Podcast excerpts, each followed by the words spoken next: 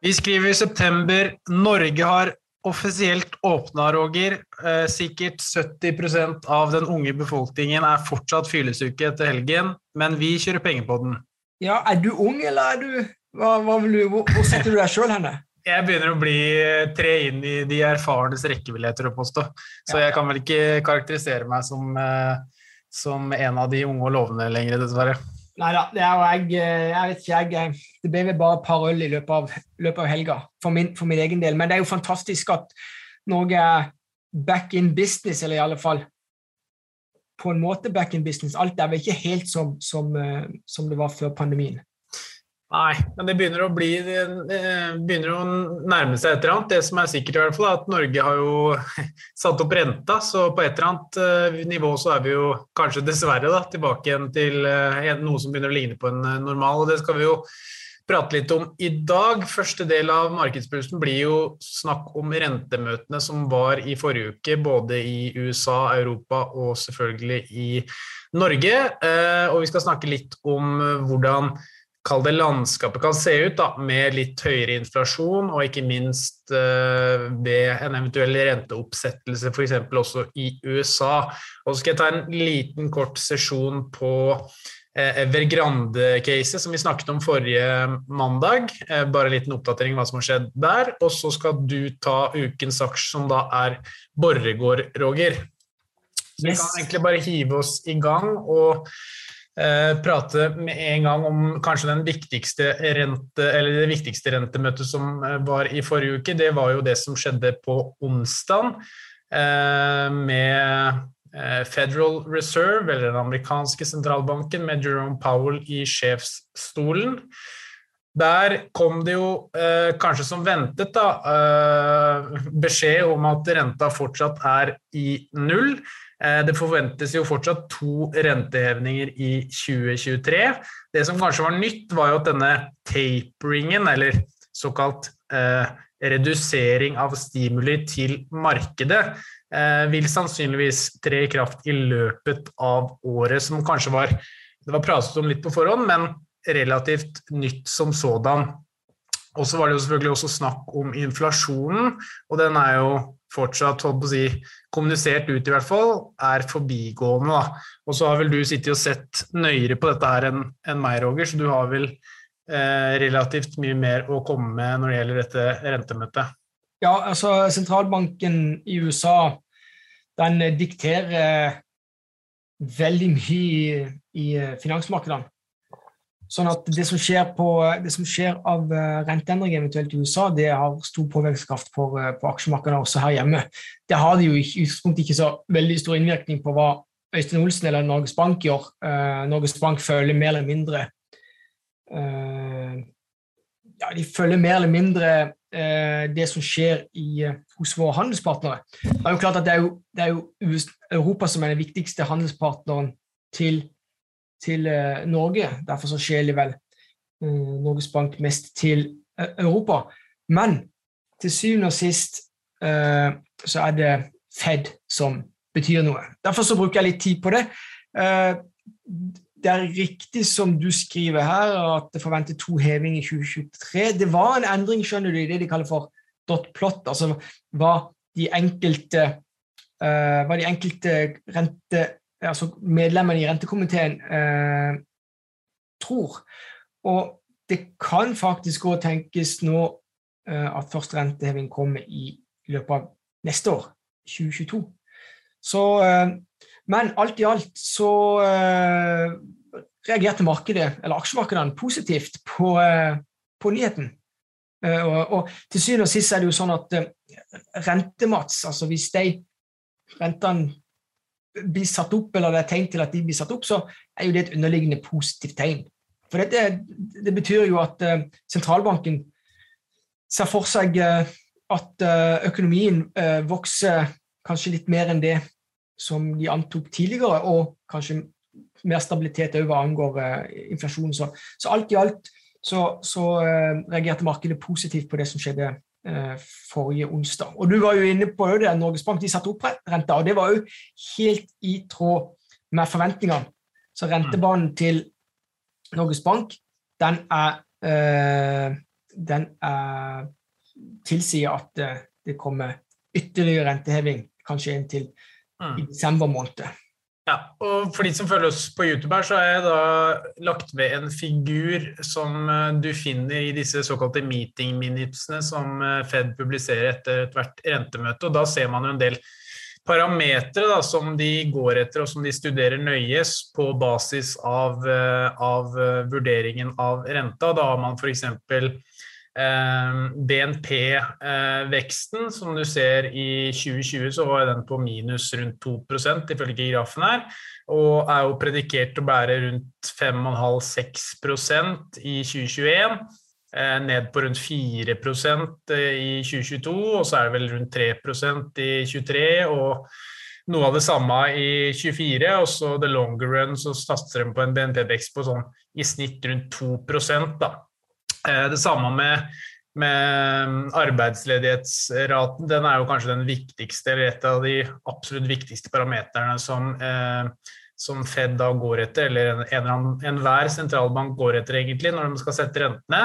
Den har jo eh, skutt i taket i løpet av koronapandemien og har jo vært oppe i relativt mye, før man ser da en ganske sånn, jeg det nedtrappende bane da, på arbeidsledigheten også, som igjen da Jo lavere arbeidsledighet, jo større sannsynlighet er det selvfølgelig for at renten skal opp. for det eh, har man et, eh, et eh, sterkt arbeidsmarked, så tilsier det på et eller annet tidspunkt at man vil få inflasjon i lønninger, for det blir vanskeligere å få tak i folk, noe som da gjør at inflasjonen si, forplanter seg i systemet, og man må da bruke rentevåpenet på å stange den inflasjonen. Og så har man også det siste, siste parameteret i figuren her, ser man også på inflasjonen, som man ser også ifølge sentralbanken sine anslag kommer til å bli fallende da, i løpet av årene framover. Så det er jo på en måte en del gode parametere som da sentralbankene bruker i sin vurdering for å sette renta. Så jeg, jeg anbefaler alle sammen eh, av de som er interessert i eh, renter og hvordan sentralbankene bruker sin det vurderingsevne til å sette rentene og, og se på økonomien framover, de bør gå inn på, på Federal Reserve sine hjemmesider, og så finner man da meeting minutes, og så har man da dokumenter på en ja, De er ikke så lange, fem-ti eh, sider i hvert fall der du ser en del gode grafer for eksempel, på hva man bruker som vurdering. Ja, og så har det jo vært en, eh, liten justering av eh, rentestrategien til Fed uh, de siste året, halvannet. og Det går jo på at tidligere så har det vært prøvd å styre etter et inflasjonsmål på 2% men nå er det jo sånn at inflasjonen siden finanskrisen har jo vært gått under 2% selv om de har hatt kraftig stimuli. Sånn at nå, nå eh, ofrer eh, sentralbanken eh, det konkrete målet å si det at eh, på kort sikt så vil de gjerne ha inflasjon gått over 2 Det har noe med at kanskje det skal være med på å, å, å fuele økonomien mer og få inflasjonen til å bli mer stabil rundt 2% på mellomlang lang sikt. Det vil jo bare tida vise om så skjer. Men i alle fall så er jo ikke sentralbanken redd for inflasjonen eh, sånn i, i nuet. Inflasjonen er jo relativt høy. Det er jo mange sånne flaskehalser der ute som er en sånn konsekvens av flere ting, men det er jo hovedsakelig en konsekvens av pandemien. Mm. All den kraftige stimuli som er der, og, og all den eh, eh, altså alle de problemene der med å, å produsere de, de, ene og de andre kritiske varene. Eh, I tillegg så er jo eh, råvareprisene skyhøye, så er jo spørsmålet om, eh, om sentralbanken får rett i det, at ikke eh, inflasjonen uh, plutselig skulle løpe løpsk pga. Mm. Ulike ting. Så, men det er vel bare tida er det jo bare tida som vil, vil vise.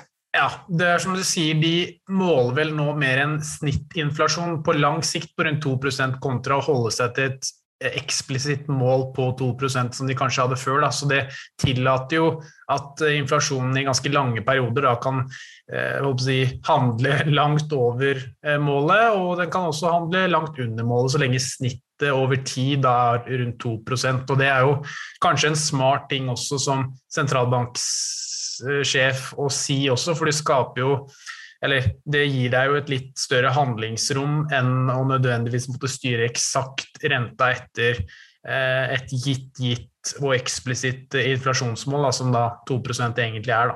Ja. Eh, så mm, det kan være smart i selvfølgelig sånne hva skal man si, utradisjonelle tider som det er nå, der vi har hatt en pandemi, det har kommet ekstreme stimuli til markedet, noe som har gjort at at både befolkningen har mer penger i hendene med tanke på at man har fått mye støttepakker fra staten, samtidig som man opplever en ekstrem flaskehals i verden i dag da, når det gjelder logistikk. Se på shippingrater, se på eh, mangel på råvarer, se på råvareprisen osv., som har ført til alle disse kall det litt merkelige tendensen i økonomien i dag, da, som igjen da kanskje dessverre har forplantet seg ut til sluttbruker, og da gjort at vi har fått en ganske høy inflasjon. Og Det skal vi jo kikke litt på. Jeg har jo noen oppdaterte tall fra starten av september her på inflasjonen verden over, eh, så det skal vi gå litt mer inn på litt senere i sendinga. Men vi kan jo bare konkludere med det at eh, eh Federal Reserve sitt møte var litt mer såkalt haukete, Roger, enn hva det kanskje har vært på ganske lenge. Altså haukete vil da si at man ser rentebanen sakte, men sikkert litt mer på vei opp enn hva man gjorde tidligere. Men de har da eh, altså De sjokkerte ikke markedet, og det er jo fordi at de har vært utrolig påpasselige med retorikken sin de siste månedene. Eh, eller så kan du bare si sånn for den som er interessert, eh, så er jo du var jo inne på det, det er jo veldig viktig å forstå hvordan eh, rentesettinga På hvilke premisser rentesettinga skjer på. Den amerikanske sentralbanken har jo det vi kaller for dual mandate. altså det er jo De, de, de sikter for max, maximum employment og price stability. Så det er jo det med maximum employment som er eh, det aller viktigste. Og det er jo det som hele tida vært den røde tråden gjennom pandemien, er det at ja, eh, vekstmotoren i, veksten i, i, verdensøkonomien og i USA har vært knallsterk, men arbeidsmarkedet, arbeidsledigheten, er ikke tilbake til det den var før pandemien. Så, så det er ennå eh, mye uvisst. og Derfor de har, eh, har relativt god tålmodighet i forhold til først, første renteheving. Ja, og Det ser man jo på figuren her, og at man sikter jo på en eh, arbeidsledighet på ja, i området 3 her, ifølge dette plott-kartet. Eh, den har jo vært som sagt oppe i 6-7 reelt. altså Man ønsker jo en, en ganske lav arbeidsledighet etter hvert, selvfølgelig. Yes. Yep. Eh, hvis vi går over til Øystein Olsen, som du snakket om, da, eh, så har jeg skrevet der Norges Bank er ren bull på renta. og Det er jo litt sånn flåsete sagt, men det er jo fordi at man har jo satt opp renta fra 0 til 0,25% altså styringsrenten i Norge. Det er jo ikke eh, noe voldsomt, men det tyder jo bare Det gir jo et signal bare på at eh, norsk økonomi går bra, og man si, se for seg nå da en brattere rentebane enn hva man kanskje gjorde tidligere, og gjerne da i fjor når pandemien herjet som, som verst. Eh, og for de som er interessert i norske renter, eller renter for øvrig også, så anbefaler jeg å gå inn på Norges Bank. Der finner man også etter ethvert sånt møte noe som heter Kort fortalt, og det har jeg da eh, printet inn her på, på, grafen for de som ser oss på YouTube. Den heter Rentebeslutningen kort fortalt. Og Der får man da opp sånne bokser som forteller veldig kortfattelig hva som har skjedd. Det, de skriver jo bl.a. etter det siste møtet nå at vi har satt opp renten, økonomisk oppgang og flere jobb i Norge. Strømprisen har gitt økt inflasjon, og sannsynligheten er høy for at man hever renten igjen i desember. Eh, og det er jo eh, mye av det som handlet om i rentemøtet også. Norsk økonomi, økonomi går jo veldig bra, eh, og det har jo da talt for en renteoppgang. Den norske kronen er jo fortsatt relativt svak i forhold til konkurrerende valuta som dollar og, og euro. Samtidig så er jo Øystein Olsen veldig optimistisk og håper på da enda en nyheving i løpet av inneværende år. Vi får jo se hvordan det går i forhold til at de fleste andre sentralbanker fortsatt er relativt måteholden i å heve rentene sine, så man skal jo passe seg for å være for haukete, altså for positiv til eh, å øke renten også i forhold til sine konkurrenter. Det har jo litt med kronekurs og slike ting å gjøre også. Og så er det jo noe som har blitt diskutert ganske heftig både i valgkamp og for så vidt er mye i mediene i disse dager, at strømprisen har jo gått i taket, gitt dette med, med spesielt høye gasspriser og ikke minst eh, eh, flaskehalser rundt omkring, som har gjort at strøm er dyrt, og det kommer til å bli dyrere i løpet av høsten. Vi går jo inn i en, i en tid med kaldere vær, mindre nedbør, som gjør at strømmen historisk har blitt uh, mye dyrere, og den har jo allerede begynt å bli ganske dyr. Og det har jo da igjen selvfølgelig gjort at vi forbrukere får dyrere strøm, og uh, ja, til syvende og sist har skapt en inflasjon, da. Så jeg vet ikke om du har noe mer å trekke ut ifra det Øystein Olsen sa, Roger. Det er vel et av hans siste, siste møter òg, mener jeg. Han skal jo gi seg nå. Ja, altså det, det med strømprisene er jo veldig viktig. For, for det er klart at eh, hvis strømprisen da holder seg høy og kanskje blir enda høyere, så vil jo det bli en ekstra belastning for, eh, for husholdningene, og det vil jo svi enda hardere enn denne her rentehevingen. Så, så der eh, må du anta at eh, hvis strømprisen løper løpsk, så, så vil så vil det gjøre at ikke renta mest sannsynlig blir satt opp eh, i, tråd med, i tråd med rentebanen, da. I alle fall ikke på kort sikt.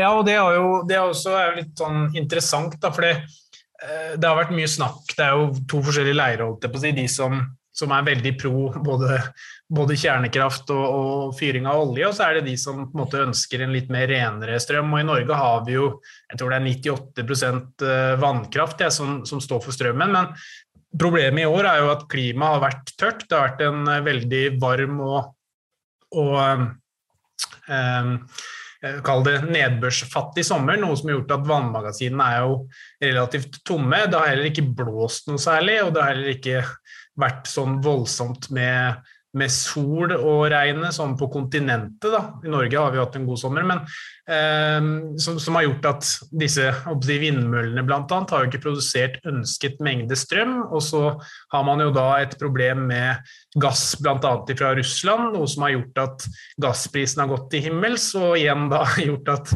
kall det, strømprisen sånn om ikke verden over, så i hvert fall i Europa, har blitt veldig høy. Da, noe som da skaper ganske store konsekvenser for den europeiske befolkningen i forhold til at vi da går inn i en periode nå med relativt uh, kaldt klima som uh, ja, kan skape litt problemer. Så det, den strømprisen er jo økonomisk, ja, men samtidig også blitt en politisk interesse nå, ser man. Og det, da ser man jo hvor viktig dette med energi og billig energi er for menneskeligheten. Da. Det er lett å glemme det, ikke sant? for man er vant med å bare plugge inn i stikkontakten og forvente at man eh, si, lader en eller annen duppedings.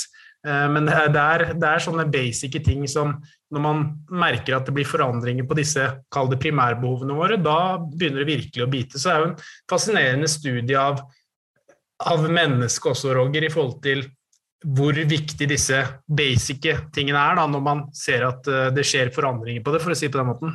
Ja, det er jo en perfekt storm i energimarkedene. Det er jo vært, uh, jeg vil si, helt fra 2014 og fram til i dag har det jo vært basically null eh, investeringer i, i, olje og gass globalt, og det er jo et politisk jag med å sørge for å få en rask, raskest mulig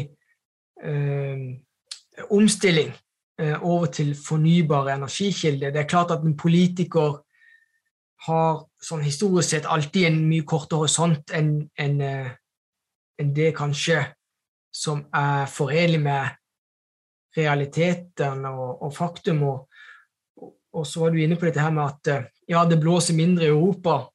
Det gjør at den andelen for fornybardelen i dag den er mye lavere så det er, det er, mange ting her. Og så har det jo vært eh, orkansesongen i, i Mexicogolfen. Den starta jo tidligere enn planlagt og har ødelagt mye, my, mye produksjon der. Så ja, ja, vi kom tilbake til at det er viktig å ha respekt for eh, realitetene. Eh, samfunnet vi i dag lever, eh, lever, i, er jo grunnen til at vi har den velstanden så, som vi har. Den skyldes jo at det har vært vært eh, fossilt brenn, brennstoff som har, eh, som har fuela oss på, på, på, godt og vondt i, i 100 år. Og det er ikke bare å dra ut proppen. Mats. Vi har jo snakket om det tidligere. I, fra mitt ståsted du snakker, om det, det, igjen, du snakker gjerne om at det er to leirer om det. I, i, det, det, er viktig det at de fleste løsninger ligger plass, en plass midt imellom. Så det, er viktig å ha respekt for uh, realitetene. Mm. Eller så kan du jo brekke økonomien uh, unødvendig.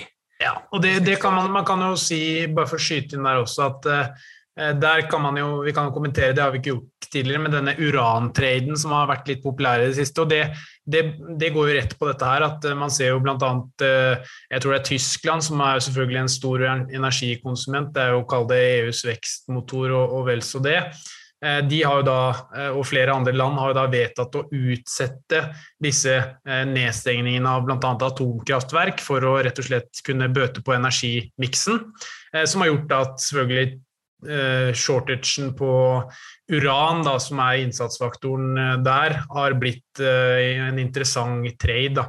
Så det er, jo, det er jo en konsekvens av disse høye strømprisene at man ser nå at man holdt på å si, er nødt til å, å dra fram, eh, om ikke kullkraftverk, så i hvert fall det som eh, politisk sett er ansett som en sånn knivsegg, da, dette med atomkraftverk eh, for å rett og slett tilfredsstille energietterspørselen til befolkningen rundt omkring, og at folk rett og slett ikke skal fryse i hjel i løpet av en vinter. Da.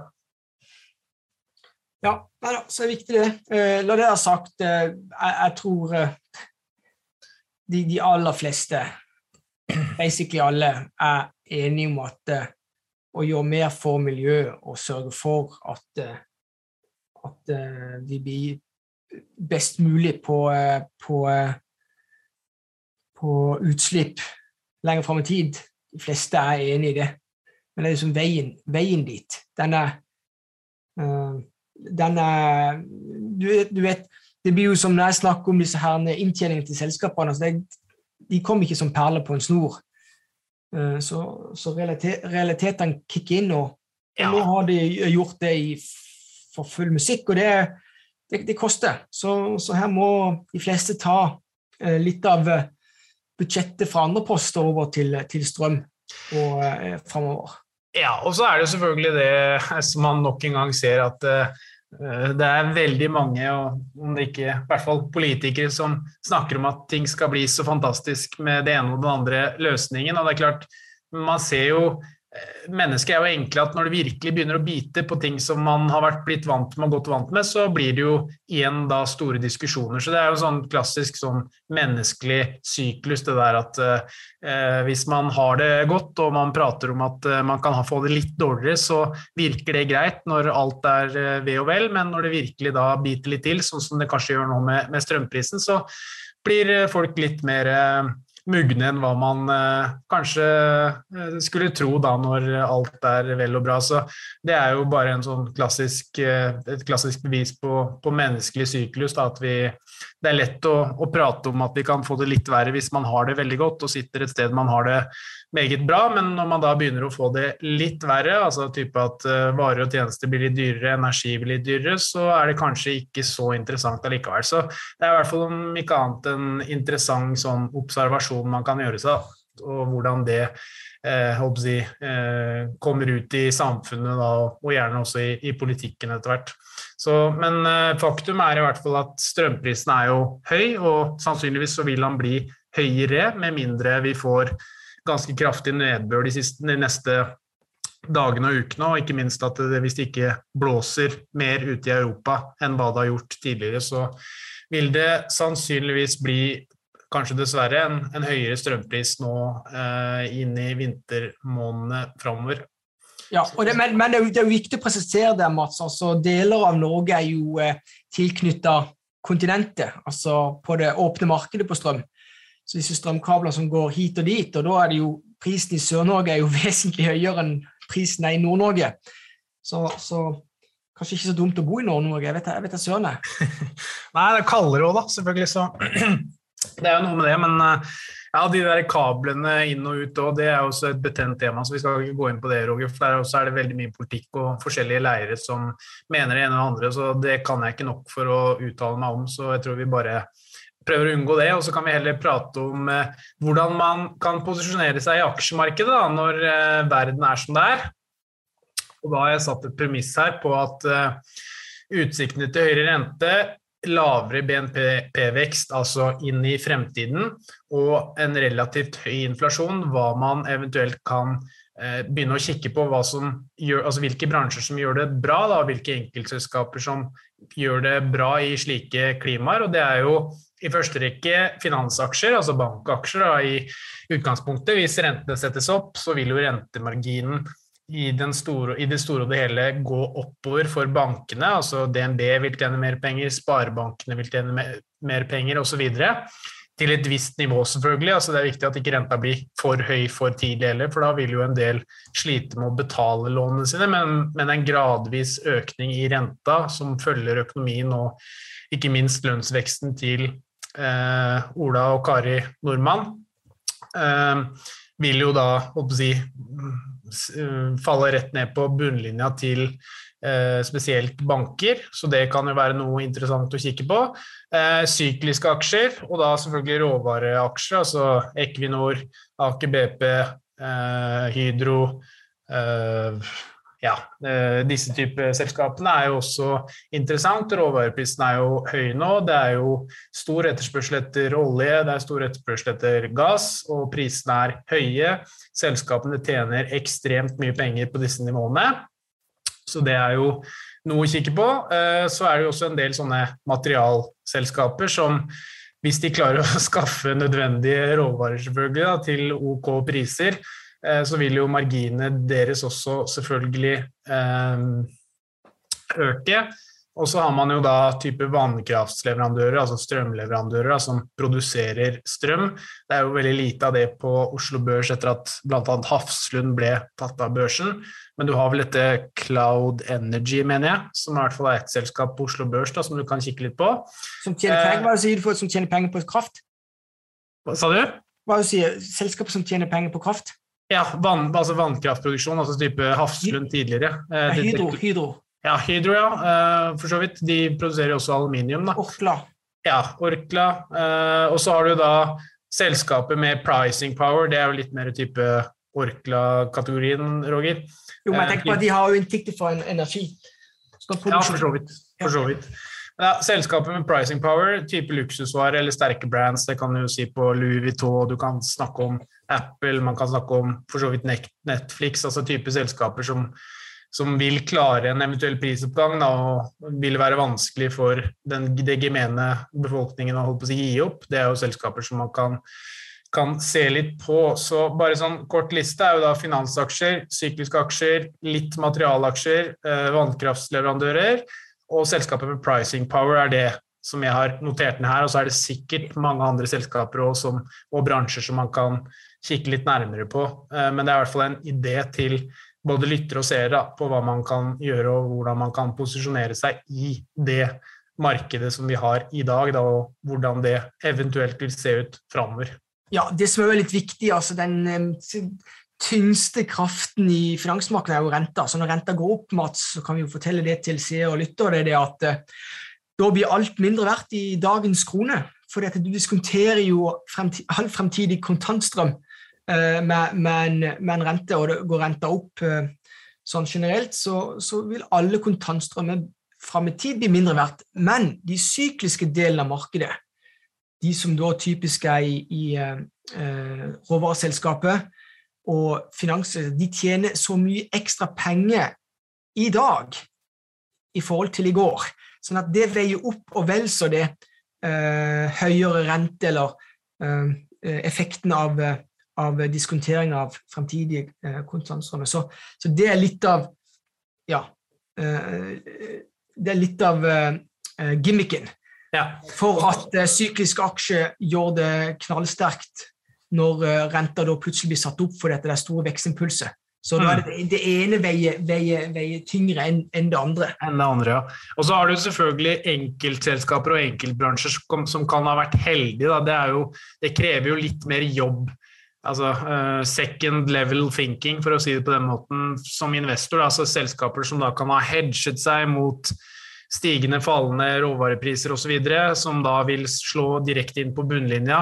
Man har selskaper som kan kanskje gjøre gode avtaler, eller som kommer til. Så det er jo selvfølgelig masse andre typer enkeltselskaper og kanskje også bransjer man kan kikke litt på framover som vil gjøre det veldig bra. Da. Men dette var jo da bare en, en veldig sånn grov oversikt for de som er interessert i å kalle det posisjonere seg mot en eventuelt høyere rente framover, litt lavere BNP-vekst og selvfølgelig da en høyere inflasjon. Da.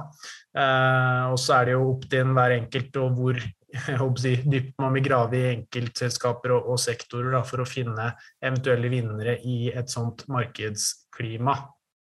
Eh, jeg nevnte jo inflasjon, og denne grafen er fra JP Morgan har jeg jo vist tidligere. Den er nå da oppdatert, og eh, som de som følger oss på YouTube ser, så er det jo fortsatt eh, sånn stort sett eh, inflasjon høyt, høyt over snittet i både USA, eh, i eurosonen og flere andre land som Brasil, Mexico, Russland.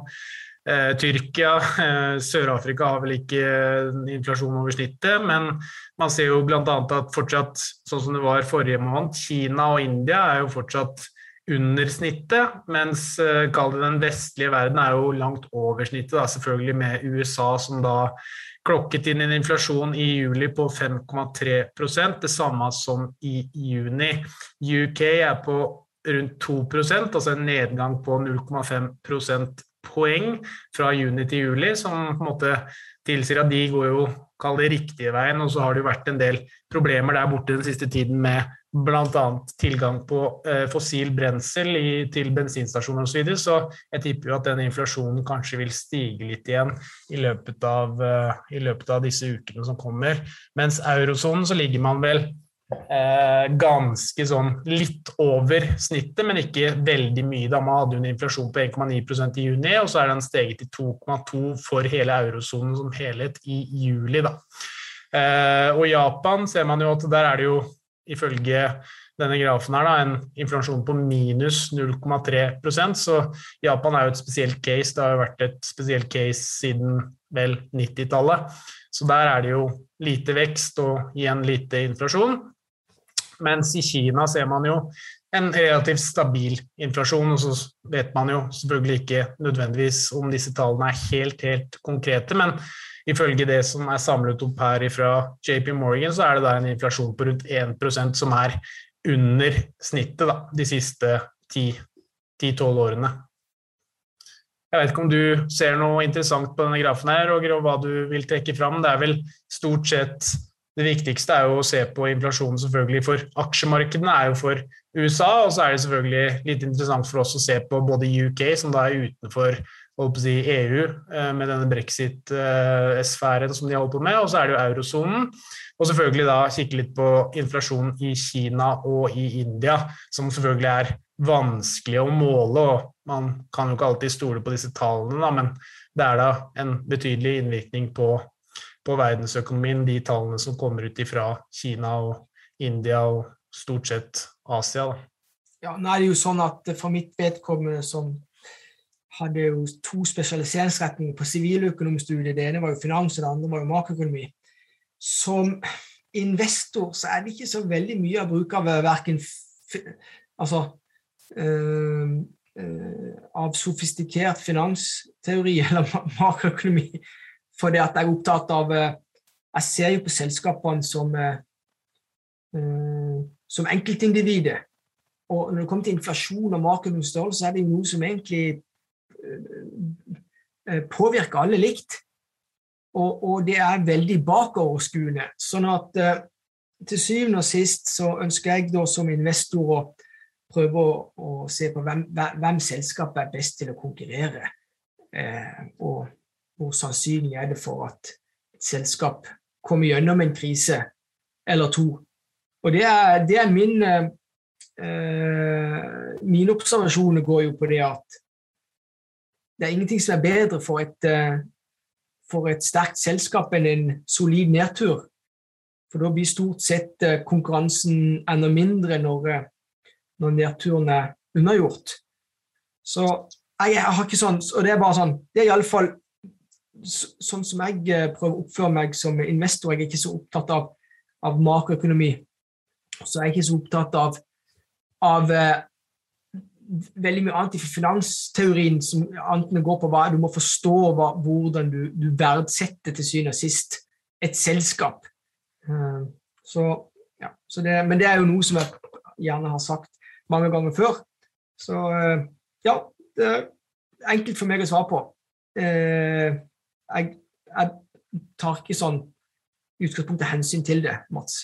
Nei, men det er i hvert fall tingenes tilstand er i hvert fall det jeg forklarte litt tidligere, at uh, det er ganske høy inflasjon sånn i den vestlige verden, og så er det litt mer spredt i da uh, emerging markets, som man kan kalle det. Altså, hvis man går lenger og lenger ned på tabellen her, så ser man jo land som Brasil, Mexico, Russland, Tyrkia, uh, og der har man jo mye høyere inflasjon, og den er jo for så vidt høyere enn snittet, men samtidig så henger det også med i forhold til eh, en del av disse valutaene som da eh, Ja, og ikke minst politikken som føres i en del av disse landene, som er litt eh, vanskelig for oss som ikke har nødvendig kunnskap å forstå. Da. Så det kan jo svinge veldig kraftig uten at det nødvendigvis har en veldig stor påvirkning på verdensøkonomien.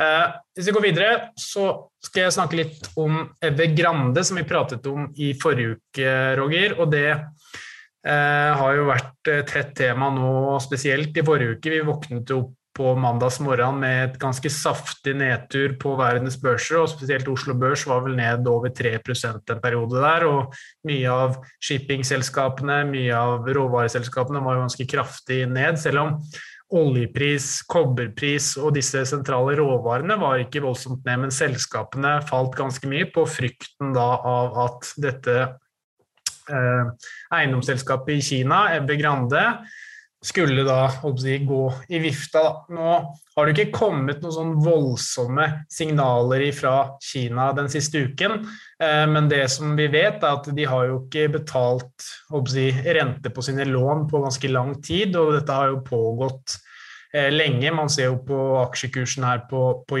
for de som følger oss på YouTube, at grafen Eh, den er jo ned rundt 90 eh, eh, så langt i år, så det har jo åpenbart vært kjent i markedet ganske lenge at dette her har vært problematisk. Det samme kan man jo si om innvirkningen på kinesiske lånemarkedet. Jeg tror Evergrande står for en rundt 20 av det obligasjonsmarkedet i i Kina, i Kina, så det er jo en stor, stor aktør.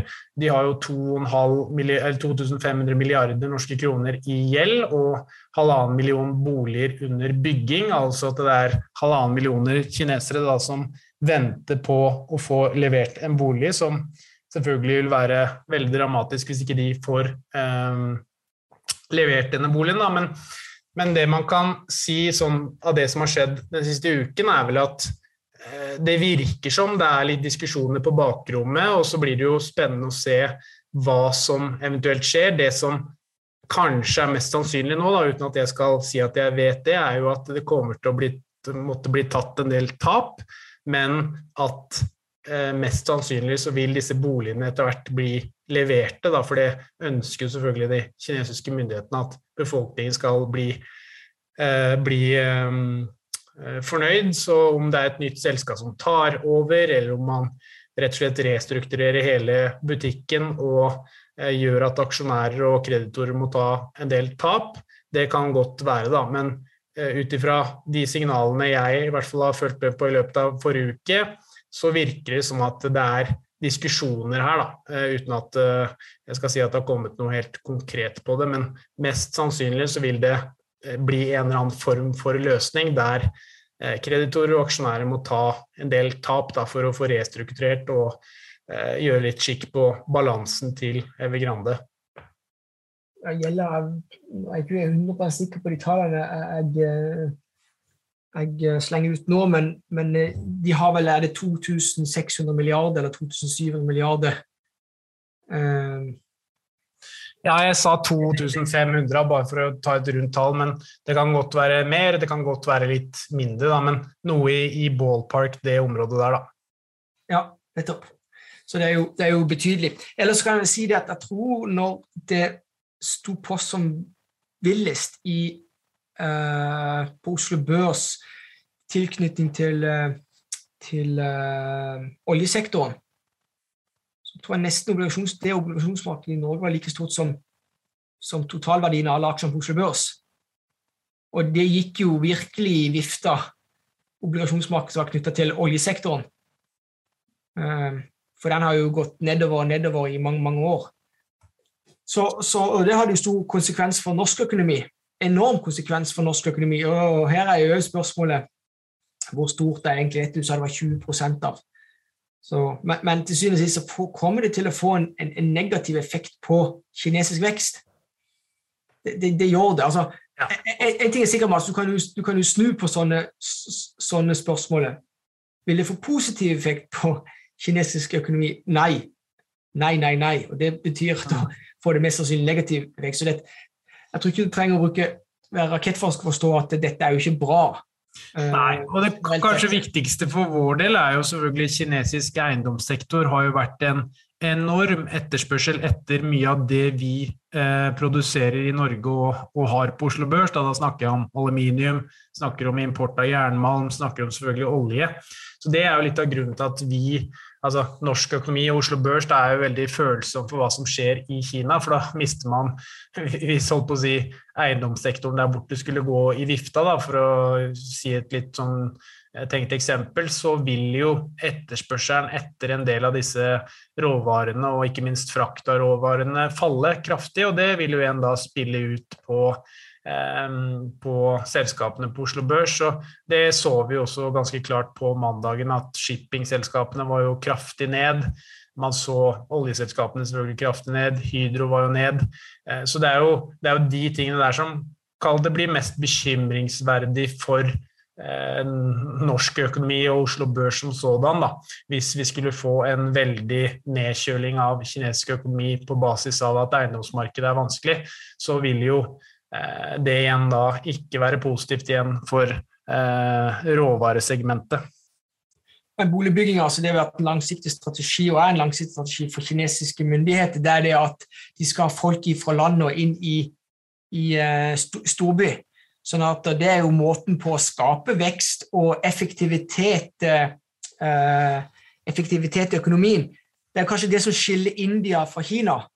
India og Kina har like mange innbyggere, men men i India så har de ikke gått for den der med tankegangen å, få folk til å flytte til, eh, til, til by, altså bygge store byer.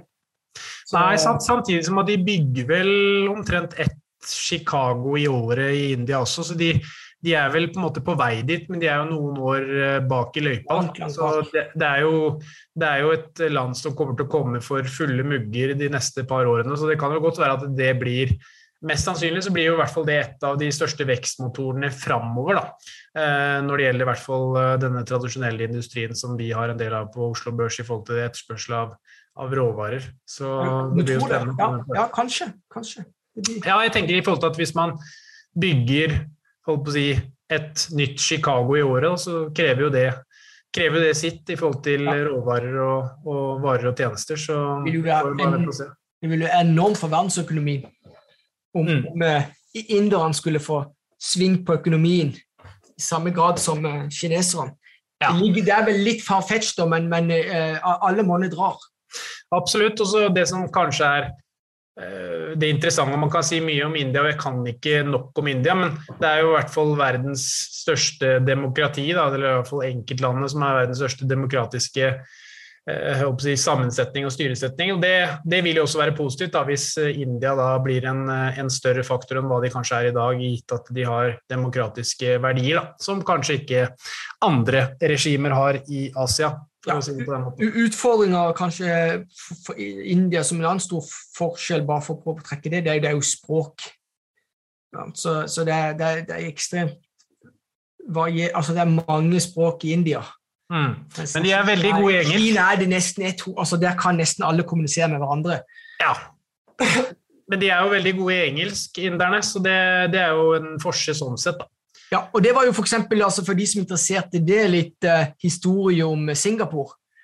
Det er jo sånn et en unik, unik tilfelle som, uh, hvor de da tok i bruk uh, engelsk som hovedspråk. Og det, det, har jo vært òg alfa og omega for å skape, skape vekst. da. Mm, mm. Det er spennende. Vi får prøve å lese oss litt opp mer på Kina og Asia, ikke minst. Og så prøve å etter hvert få inn noen eksperter også på området som kan prate enda mer om det. Gjerne en historiker. Det hadde vært interessant. Så... Ja, det hadde vært noe å ha i Pengepodden, f.eks. ved den senere anledning. Ja, jeg tror, det, jeg tror det. Uten at vi skal fordype oss for mye nå, Roger. For det tror jeg, tror jeg da, da, tror jeg det blir tynt. Men uh, vi kan gå videre til noe som vi i hvert fall kan litt mer om. Hva sier du at det blir tynt? Det var litt spydig sagt, uh, Mats. Ja, men det, det, er viktig å være realist, Roger. Det er viktig å være... Nei, altså, grunnen til at jeg kan litt om Kina, India og, og Singapore, det er at jeg følger jo mine i fotsporene til både Charlie Munger og, og Warren Buffett. Og et av eh, de soleklare forbildene til til, eh, til Chalamunga er jo Lee Kuan Yew fra Singapore, så det er jo founder of Singapore i bunn og grunn, altså sånn som Singapore er i dag. Så han er eh, Ja. Så det er jo et tips. Uh, lese litt om Lee Kuan Yew. Det fins masse bøker, eller iallfall et tips, da. Mm, mm. Ukens aksjer, Roger. Borregaard. Gammel traver. Eh, svilte ut ifra Orkla i sin tid. Nei, Hydro. Nei, altså For det første så må jeg bare disclaime det er jo eh, en av uh, selskapene har den norske aksjeporteføljen. Det er for øvrig den Jeg har ikke store, store delen av porteføljen i Borregaard. Det har jo noe med selskapets størrelse og jeg, som du vet, Mats, jeg prøver å styre en portefølje ut ifra at det skal være gigantisk beløp der. Men det har vært den best performeren i min aksjeportefølje de siste to år. Mm. Uh, du har helt rett. I 2012 så ble det jo skilt ut av Orkla. Orkla eide det 100 mm. uh, i sin tid. og Orkla gjorde jo en kraftig ryddejobb når de kvitta seg med REC, tok tap på 13,5 milliard. Men da solgte de ut alt, og så skulle de satse bare på merkevaredivisjonen sin. altså det, det vi kaller for de produktene som de selger i, eh, til, eh, til kjøpmennene. Uh, og i det dragsuget der så forsvant, forsvant Borger ut. En kjempestjerne. Uh, vi har nevnt det tidligere òg. De, solgte, de var største aksjonær i Tomra. Det kvitta de seg òg for 16 kroner. Jeg tror Borgård gikk vel òg for 14-15-16 kroner og står nå i over 220. Så, så det, fra Orkla så har det kommet mange Orkla har vært historisk flink til å være involvert i, i solide selskaper. Så de har hatt i seg, men de har dessverre kvitta seg med, med, med det. Mm. Eh, de siste, flere av disse de siste 10-12 årene. Og et av de selskapene er Borgård. Og Borgård, hva er det? Altså det, Borgård har jo for øvrig røtter tilbake til 1889, så det er jo et selskap med et ekstremt DNA. De er jo en ledende produsent av nisjeprodukter innenfor biokjemi. Altså det er ut av trær, Mats. Så produserer de ligninprodukter, spesialcellulose, vanilin. Det er jo sånn smakstilsetning, altså vanilje. smakstilsetning, Om det går til mat eller om det går til parfyme. Ut av tre så får de bietanol, Mikrofibrillær cellulose for en rekke bruksområder innenfor sektorer som landbruk og fiskeri, bygg, farmasi, kosmetikk, matvarer, batteri og biodrivstoff. Mm. Og det, som, som, sagt, de har jo Jeg vet ikke hva de har Som sagt, de har gått ifra 14-15 kroner til over 200 siden, siden, siden, den tid. Og Jeg hadde jo besøk av, eh, av selskapet CFO, som heter for, eh, for eh, Per Bjarne Lyngstad. Han har vært jeg tror det er 33 eller 34 år i Borregaard. Så så, og det syns jeg er spennende å ha sånne uh, personligheter på besøk, for de, da kan vi snakke litt mer inngående om kultur. Uh, og er det noe som skiller Borregaard fra konkurrentene? Uh, eller Borregaard fra andre selskaper. Så der er det mye matnyttig å få. og det, Hele dette intervjuet kan du jo se på Nordnett-bloggen ifra ja, For det er jo sånn at vi prøver å kjøre ukens aksje som, i forhold til hva vi hadde av besøk av selskapet uka i forveien. Men i alle fall eh, eh, Det jeg var opptatt av eh, i selve Q&A-en, det var jo om, om, om hvor mye som skyldes organisk vekst eller intern produktutvikling. Borgård er et selskap med betydelig fokus på R&D. og, og, litt av grunnen til det Mats, det går er jo på at de er såpass ledende på sine deler globalt. At, at det er ikke M&A-aktivitet oppkjøp er ikke så lett å få til juridisk. Uh, og da, da, er det et selskap som kan bruke kommentere mye jevnt på R&D, og det er noe som det, det er noe av det, noe av det, første jeg ser på i et selskap, prøve å få en idé om, om hvor flinke de er på, på å fornye seg sjøl.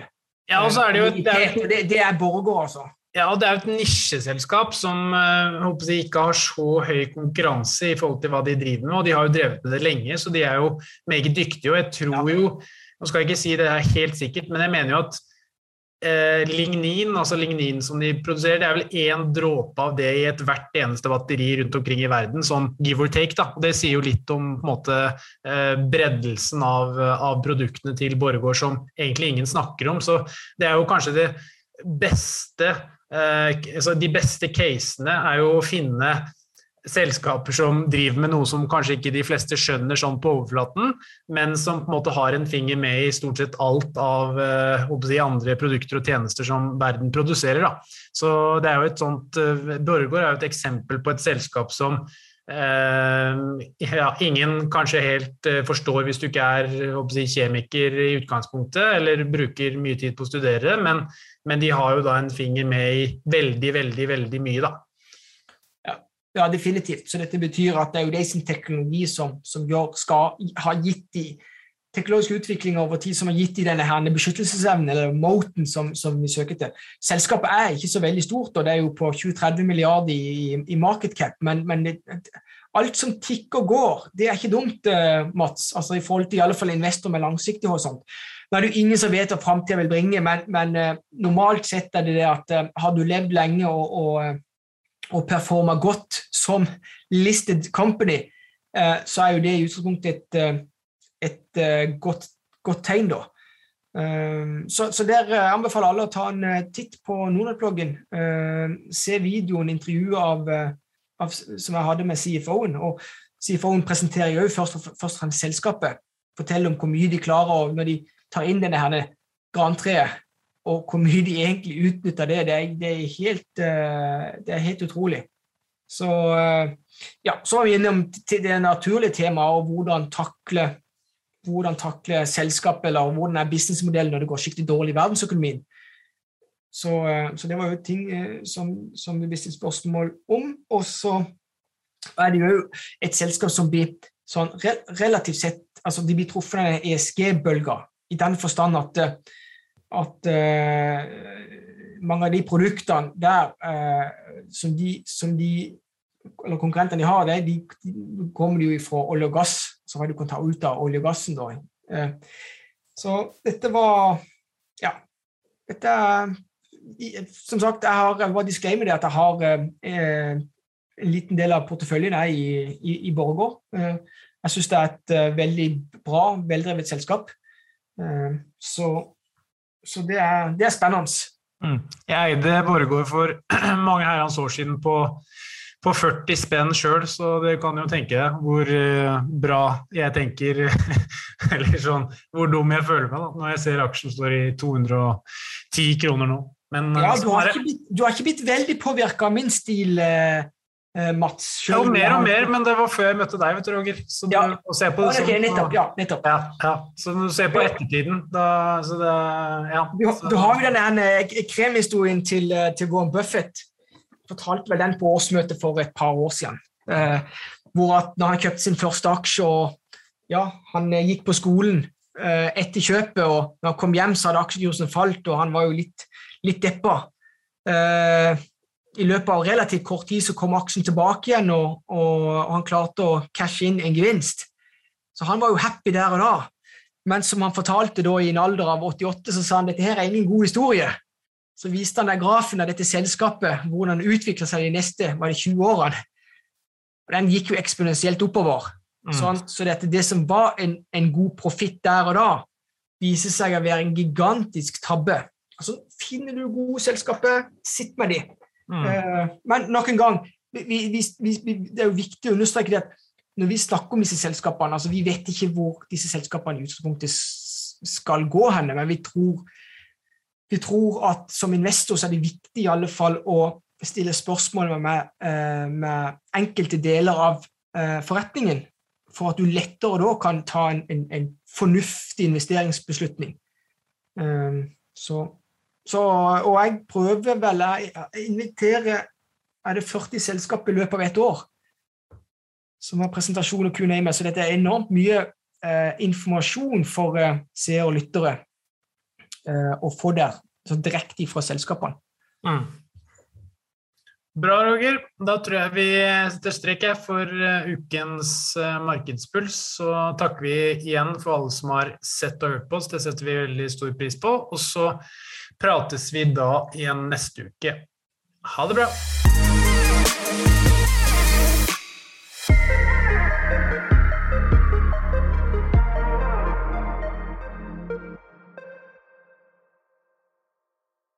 Denne podkasten skal anses som markedsføringsmateriell, og innholdet må ikke oppfattes som en investeringsanbefaling.